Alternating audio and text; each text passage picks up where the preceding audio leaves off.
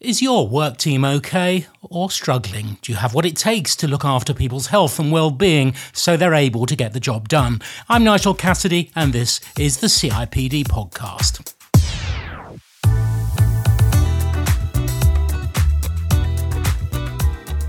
Well, back in the day in PC world, that's pre coronavirus, people used to say, if you're not in the room, you're not in the know. Well, now nobody's in the room, they're on Zoom, and it's left people managers with a new skills gap. They've freely admitted to the CIPD that they lack the confidence and know how to spot signs of physical and mental ill health in their now far flung teams.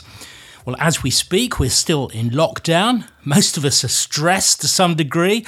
There's fear of infection, of isolation, there's fear of redundancy, and major financial worries. And all too soon, those personal and family worries can tip over into mental health issues. Let's face it, it could be your organisation's insensitive or disorganised management which is to blame. So, here with top tips on how to monitor and aid your team's well-being, all joining me online from who knows where, with Andrea Winfield, UK HR Director at Microsoft. Hello. Hiya. Next, we have a consultant occupational and forensic psychiatrist, Professor Neil Greenberg, Professor of Defence Mental Health at King's College, who served in the United Kingdom Armed Forces for more than 23 years and also runs the March on Stress consultancy. Hello. Hello. And from the home team, Rachel Suff, the CIPD's Senior Employee Relations Advisor. Rachel's a qualified HR practitioner with a master's who's led a range of policy and research studies about health and well-being at work. Hello, Rachel. Hello.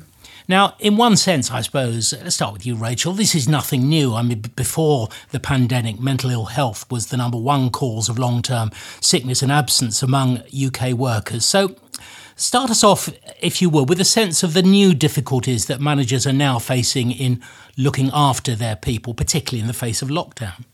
Well, yes, exactly. We knew mental ill health was a serious issue in workplaces, and this pandemic has brought the risk of further psychological and wellness to the fore, as well as the physical risk. I think for a start, the situation is very uncertain. There's a lot of fear and anxiety and that's very uncomfortable, I think, for a lot of people. And also, I think a lot of people are in uh, very challenging personal situations, perhaps if they're caring for somebody who's vulnerable, as well as fears of their own around the pandemic, but also if they're juggling childcare at a time when they're working. Some people have been furloughed, some people have lost their income, or a partner has. So there's worries about financial well-being, even bereavement in some situations. So all those pressures that people would feel before the pandemic have been exacerbated now. I don't think there's anybody that isn't having some kind of challenging experience. Andrea, in the face of all this, I mean, I guess we can take it as a given that Microsoft has the technology to facilitate its workers at home, but what have been your people priorities since the lockdown? Well, I mean, I, I think these circumstances have completely changed people priorities. I guess there are some things that just become more important than ever uh, and will stay the same. So, you know, taking a values led approach to how we take care of our employees is just super important. And people management and leadership has just never been more critical. At Microsoft, we've taken a real family oriented approach to this. So, we know that the number one priority for all of our employees is to put themselves and their family and their health first.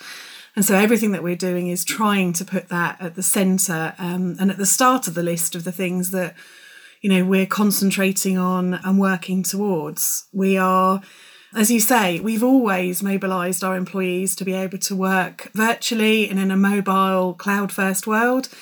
And so, but working from home permanently under the circumstances that we find ourselves in, where people aren't just working from home, uh, I think it's quite difficult these days to decide whether or not you're working from home or sleeping from the office. Um, and so preparing people to for successful home working is a is a real priority for us. But you do a lot of practical stuff, don't you, with access to counsellors, GPs, sending around chairs and workstations. That's obviously because you're a large organisation, but all this kind of stuff's a lot harder if you don't have the resources that you have. Oh, well, it, you're right. We do have deep pockets, and that has enabled us to be able to courier people's monitors and, and chairs to their home addresses. But part of this is also just being able to give very practical advice for people. It doesn't cost anything to be able to give people tips on their how to maintain their well-being or tips for how to take care of your mental health, to guide and coach managers on checking in on their teams, to hold and honour commitments, to keep staying in touch. All of these things are, you know, free don't cost money, but it it's about where you focus leadership attention, I think. Okay, so Neil Greenberg, there's clearly a kind of gold standard of best practice here. Uh, we've heard some of uh, the ideas already, but um, there is a messy reality for people about the day to day, isn't there? It has a lot to do with employers who may be a bit negative or just plain disorganised, just kind of dumping work on people. I just wonder what sort of things you've observed since we all started uh, hunkering down and uh, those of us who can are still working from home. I think, um, from my kind of point of view as a sort of evidence-based scientist, but also a, a, a psychiatrist, what I've noticed is that um, a lot of organisations seem to place a heavy reliance on sort of psychological uh, counsellors or therapists as being available and in the background to support staff. And clearly, for for a an important minority, that that's really important. But I think, just as Andrea said, actually, all the evidence that we have from our studies of organisations shows that the most important thing that organizations can do is to make sure that junior supervisors, you know, so the junior managers, really are able to uh, both understand what the impact of the current situation is on their staff, take account of that, and then most importantly, they need to have the confidence to have what we call a psychologically savvy, supportive conversation. So we know that actually good managers tend to be good managers from a mental health viewpoint because they're able to get someone to open up just a little bit about what is really going on with them. And in most sort of ordinary workplace conversations, a manager might say, How are you doing? And the person says, oh, I'm fine. And then the assumption is that they're okay, when, when of course, fine can mean absolutely anything, and, and it isn't really a mental health check. So we've been placing a lot of emphasis, uh, particularly in the healthcare sector, but also other organizations we're supporting in trying to make sure that those junior managers who don't really feel confident in talking about mental health actually can have those supportive conversations because once you do that all the evidence is that that has a dramatically positive protective effect on staff's mental health so, Rachel Suff, it's quite difficult, isn't it, to see these small cues and hints, perhaps, that something isn't right, uh, and quite hard to identify just in a work video meeting. Yes, it can be. And I, I think uh, what Neil said is so important because we know at the CIPD from our research that line managers are dealing with a lot of expectation on them. And this was before the pandemic to look after people's health and well-being. And they will be the first port of call very often if people are worried. But also people might not feel able to talk about their health if they're not feeling very good and seek that help. And without that face to face interaction where you can pick up on facial expressions, body language, and so on, it can be even more difficult. So, really important that the people profession support line managers. And yes, it's about having that one to one conversation. And I think if line managers feel able to open up themselves about how they feel, show a little bit of vulnerability, then I think that can help as well. So I think this kind of interaction in terms of video conferencing is important, but also a phone call.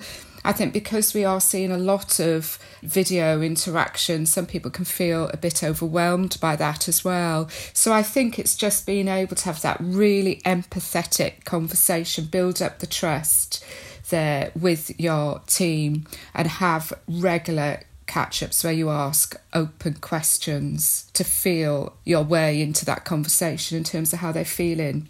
Yeah, absolutely. I couldn't agree more. I mean, we've been doing a lot with managers to, to really help them with those dialogues by starting every one to one or every team meeting with the question, What am I feeling? Asking people to name those feelings or in one or two words, asking people the question, What's distracting you right now? And I think it's really important, you know, for us to help our line managers set an expectation that it's perfectly normal and really expected that most things are going to be harder in times of crisis and uncertainty. I a false belief that we can do the work that we were doing previously. And I think so. Part of it is about setting the scene, having those check ins, having those checkouts, asking people what's on their mind, and digging deeper than the fine. Um, the other part, obviously, quite practically, is is actually about the workload that you're asking people to expect to take on. There's a lot that everybody is carrying, and we're working in circumstances that that make normality, this kind of concept of new normal, is a bit ironic, really, because there's nothing normal about what's going on right now. So managers actually working with people to on priorities to talk a bit more about what must continue you know what's important to continue but could be done at a slower pace and what work is just not relevant or just can't be done in the current circumstances. So for those employers that are able to keep people at work i think that focus on workload and priorities is also critical in helping people balance home and work I think what you're saying there about prioritizing is excellent, but I just want to pick up with Neil Greenberg this question of managers uh, being empathetic. I mean, most of us are not. Well, we're not trained social workers. It can be quite intrusive, can't it? Having a, a clumsy manager making small talk on office video. I mean, we all, in the normal course of work, we have different aspects to our lives, don't we? We have multiple roles, and some of us don't even want to share our taste in curtains when we're on the screen, let alone laying bare our personal situation. You're absolutely right that there isn't a one size fits all model for how people get support. And indeed, there's people out there who just don't really access support and they seem to go about their lives quite happily doing so. And if you start to try and force those people to have you know, deep and meaningful conversations, you're not going to get a good response. But the overwhelming evidence generally from, from various sources is that social support and social networks are actually very psychologically sustaining. And it's a very cheesy phrase, but I really do believe it in organizations that often resilience doesn't lie in individuals, it lies between them. And so there's been an, a sort of an explosion over the last 20 years of interventions and things like sort of yoga or mindfulness or lots of other kind of interesting kind of well-being interventions.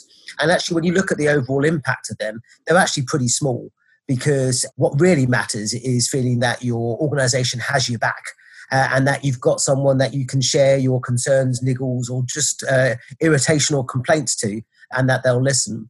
So, as well as making sure that managers, you know, can have these psychologically savvy chats, another really important protective mechanism within organizations is to have what is often known as a peer support program. And that basically takes account of the fact that even with the best manager in the world, sometimes we're not going to open up to them. They write my report, they're going to give me jobs, and I, I don't want them to think bad of me, even though they're a very decent person.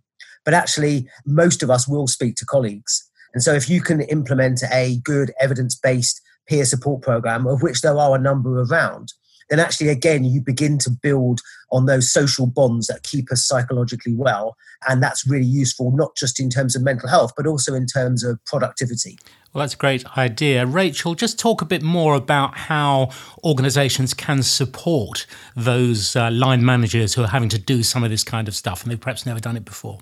Well, yes, because now they're going to be doing it uh, in a very challenging situation. So, all those organisations like Microsoft that have invested already in their training and support and advice and guidance for line managers in terms of how they manage people and support their health and well-being will really be reaping the benefits. But obviously, there's an opportunity now. We might be in a crisis situation, but it's still possible for HR teams and employers to extend that support. And I think, as well as providing guidance and support up front, I think it's really important as well that HR is there to provide more focused and tailored support to help line managers deal with some of the complex personal situations that some people will be in because we know that some people will be experiencing mental ill health, possibly for the first time, and feel very, very challenged in this situation. Obviously, if somebody is known to have a mental health condition before the pandemic, then special care needs to be taken there. But I think it's really HR being available to line managers on an ongoing basis to provide that sounding board that and occupational health as well of course so please do make use of your occupational health teams where you have the benefit of that expertise so make uh, the most of that as well as your employee assistance program. But it really is not just a one off intervention, it's just being there and being supportive of your line managers day in, day out, really. So, Andrea Winfield from Microsoft. Uh, we've heard talk there about occupational health. We do still in our minds, we think about that as something you do with people when they're in the office. So this is quite a different mindset, isn't it? And uh, managers aren't equipped to deal with a lot of this. Well, you know, managers aren't trained health professionals, and and nor should we expect them to be. And I think, you know, employers having access to these specialist services, whether or not it's occupational health facilities or through your healthcare premiums and insurances, access to specific referral pathways that get people access to counselling and uh, cognitive behavioural therapy. These are all great resources, but they do need to be done by specialists. And I think it's quite important to make that distinction. There's a lot on your average manager's shoulders day to day, and managing the health and well-being of your team is clearly one of them.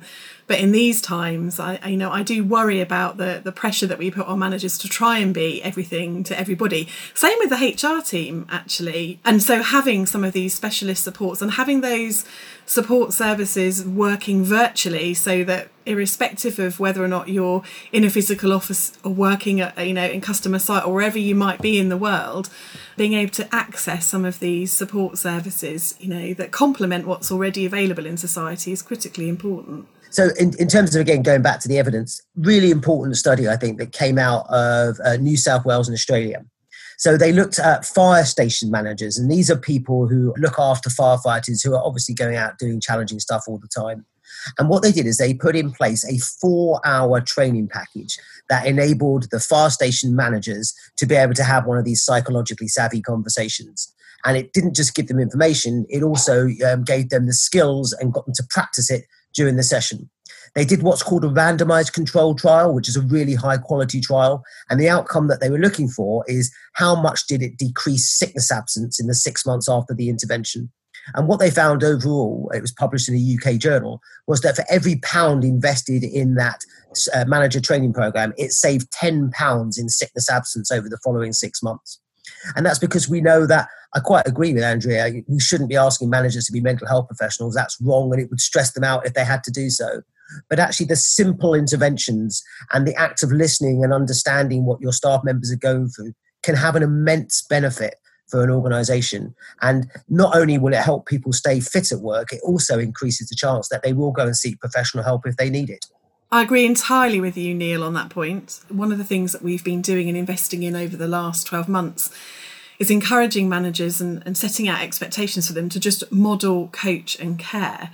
Um, three very simple expectations that we have of managers at Microsoft. And in the context of what's going on right now, you know, like modeling might look uh, around them, you know, asking managers to take care of themselves first. It's a bit like putting the oxygen mask on yourself so that you're able to support others. And what healthy routines have you got in place? To help role model your your own mental and physical well-being.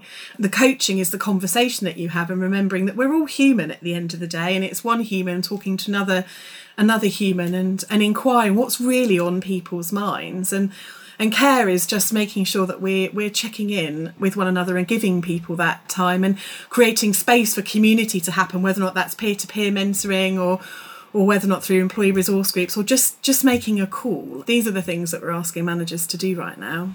And Neil, this situation we're in at the moment, are there parallels with the stressful situations you've helped uh, service people with? So absolutely, if you look at you know what the languages of the government at the moment, it's very much you know battling the virus and people at the front line. So I don't think that what we know about military life is exactly the same as what's going on with in healthcare or, or in society as a whole although the words blitz spirit has been used from time to time to describe our population.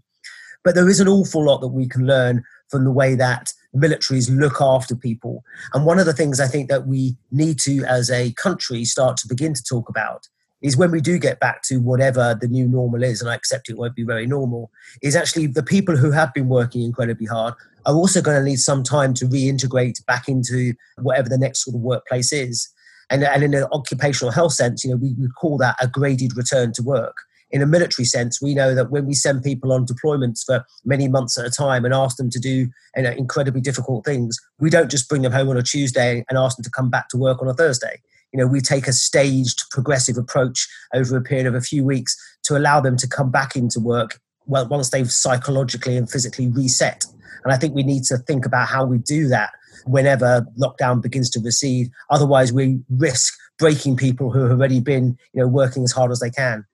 So, Rachel, we've no idea what this new normal people start to talk about is going to be like. We don't even know really when it's going to happen. And at the time of writing, uh, we're still uh, fully locked down.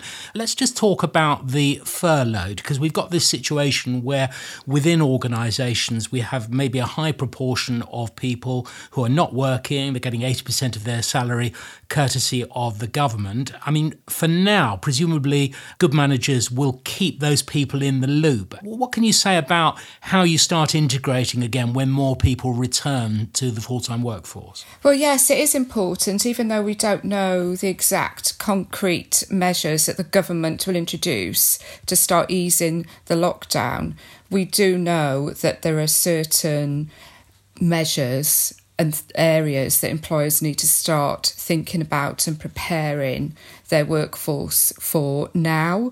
And furlough is one situation, bringing back furloughed employees. But it's clear that there'll be a number of different scenarios in terms of the workforce that employers will need to take into account. Hopefully, most employers will have been keeping in touch with any furloughed employees because they still have a duty of care for their health and well-being.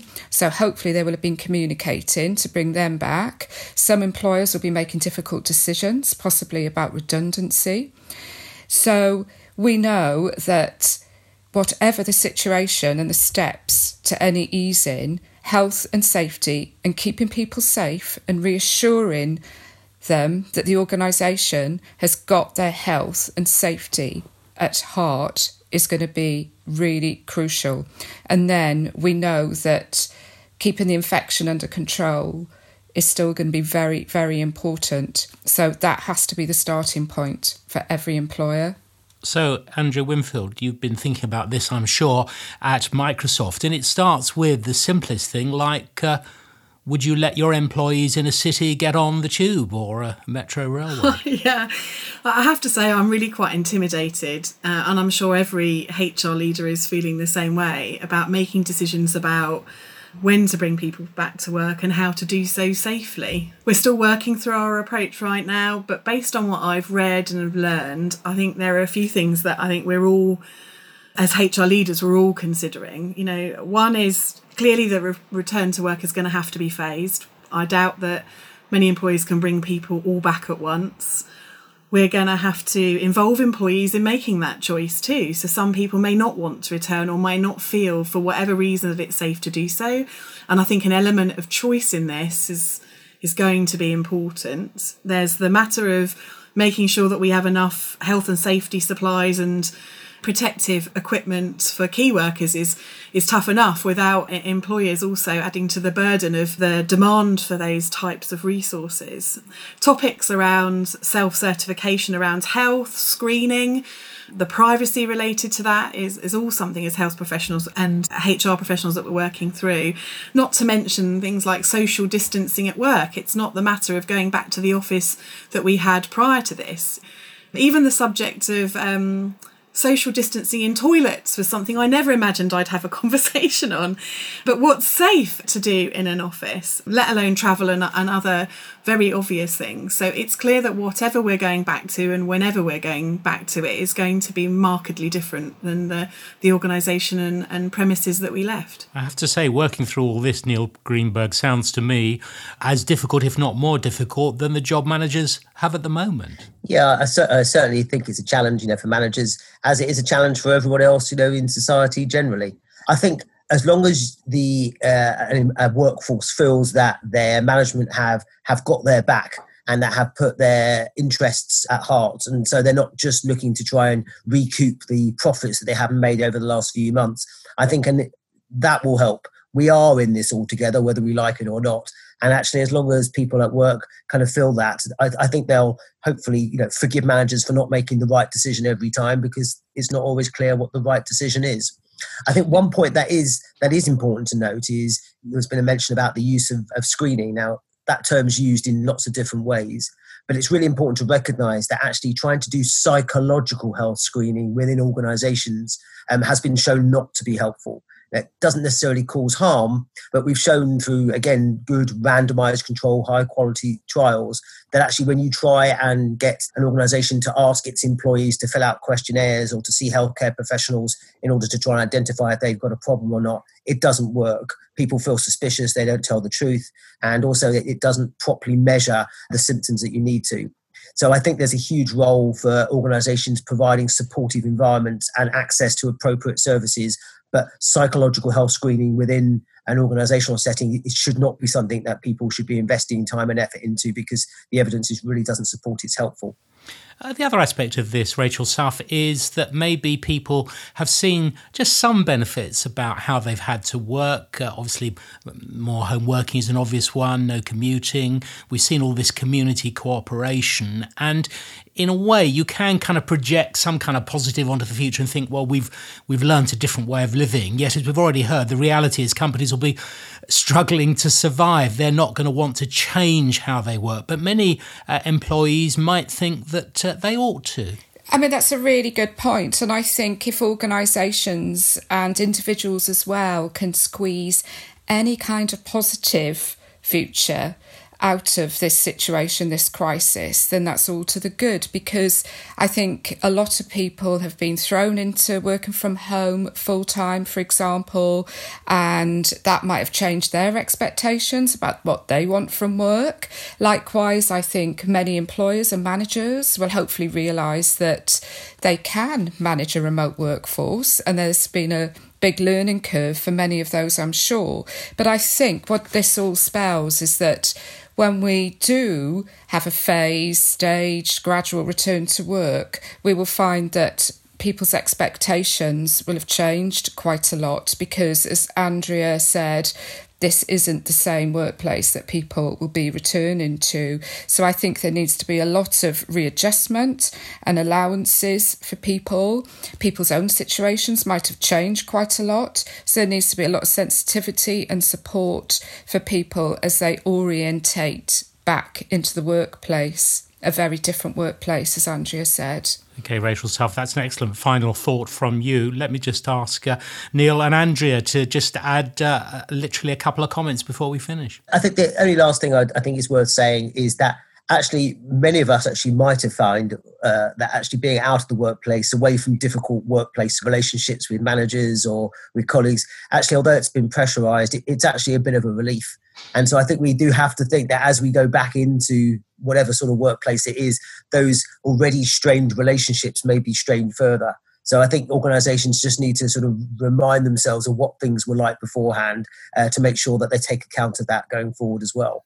I think togetherness is something that's just really important. I don't think employers can do this on their own, neither do I think managers can do this on their own. And I think, you know, managers and employees and teams and individuals, we all need to come together and figure out how to make this next stage and how to keep talking and how that dialogue must continue as we go forward. I think there's a lot of goodness that can actually come out of this terrible and tragic scenario.